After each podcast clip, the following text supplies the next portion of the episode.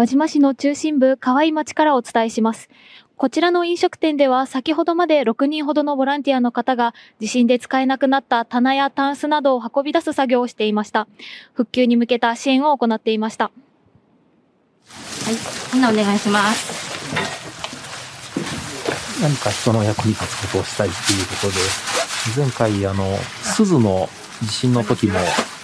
ボランティアに参加したんですけど。こんにちは。こんにちは。あの、県内に住んでるんでね。その北大阪の地震があって、その時に、まあ、いろいろ助けもらってもらったりすることもあったんで、こう、次につなげようじゃないですけど。輪島市では昨日からボランティアの受け入れが始まり、今日も県内外のおよそ40人が朝7時前に金沢市をバスで出発、およそ3時間かけ、輪島市に到着しました。今日は市内中心部の河合町で被災した家屋のほか、飲食店などで瓦礫の撤去や掃除を手伝う予定だということで、午後2時頃まで活動が続けられます。一方、ほぼ全域で断水が続いていた珠洲市では、市内北部の折戸町など3つの町への給水を賄う浄水場が復旧したことなどを受け、折戸町の一部の地域35世帯で給水が再開しました。珠洲市で上水道での給水が再開するのは地震後初めてです。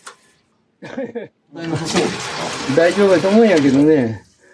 今こう、まだ、あの、ちょっと汚い水が出てくるから、洗濯はいいけど、飲み水をもうちょっと出してからしよ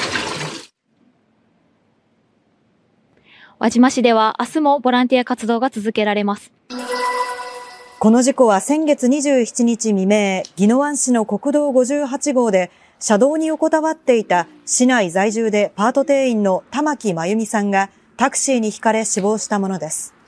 その後の捜査で玉木さんの知人で事故の直前まで一緒にいた市内の30歳の男が玉木さんを車道上に放置して車に引かせた疑いが強まったとして警察は今日午後、男を殺人の疑いで逮捕する方針です。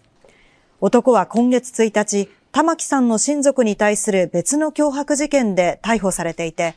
警察は2つの事件の関連も調べています。NATO は加盟国が攻撃を受けた場合、NATO 全体への攻撃とみなし、攻撃された国を加盟国が防衛する義務を負っています。トランプ前大統領は10日の演説で、在任中に NATO の加盟国に対し、軍事費を十分に負担しなければ、ロシアが攻撃をしてきても、アメリカは防衛しないと伝えていたことを明らかにしました。これに対し、NATO のストルテンベルグ事務総長は11日声明で、同盟国が互いに防衛しないと示唆することは、アメリカを含む全加盟国の安全保障を損なうと批判しました。アメリカのバイデン大統領も声明を出し、トランプはプーチンにさらなる戦争と暴力の許可を与える、自由なウクライナに対する残忍な侵攻を続けさせ、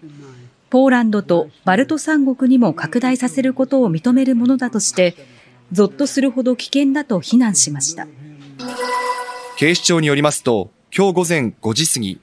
あきる野市にある高徳寺に2人組が押し入り、80代の男性の頭などをバールのようなもので複数回殴って、金を出せなどと脅した上、物音に気づいて駆けつけた70代の妻から現金およそ5万円を奪って逃走したということです。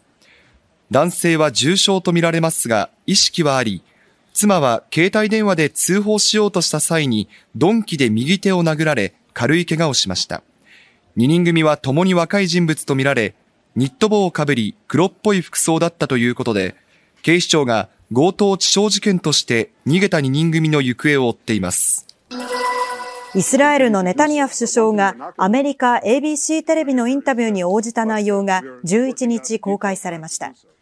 ガザ地区南部のラファが多くのハマスのテロリストが残る最後の砦だとして地上作戦について我々は行うと明言しました。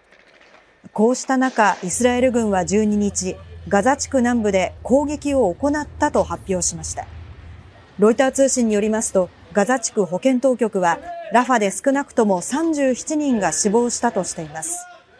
ハマスが運営するメディアは11日、ハマス幹部の発言を報じ、イスラエルがラファで地上作戦を行えば、人質解放の交渉は吹き飛ぶだろうと警告しています。AP 通信によりますと、ラファにはガザ地区の人口230万人の半数以上が避難していて、さらに多数の犠牲者が出るとの懸念が広がっています。アメリカのバイデン大統領は11日、ネタニヤフ首相と電話会談しました。バイデン氏はラファに避難している市民の安全を確保する計画を策定するまで、軍事作戦を進めるべきではないと伝えました。また、ガザ地区への人道支援の拡大に向け、緊急かつ具体的な措置を求めたほか、ハマスとの交渉の進展を活かして、できるだけ早く、すべての人質の解放を確保する必要性を強調しました。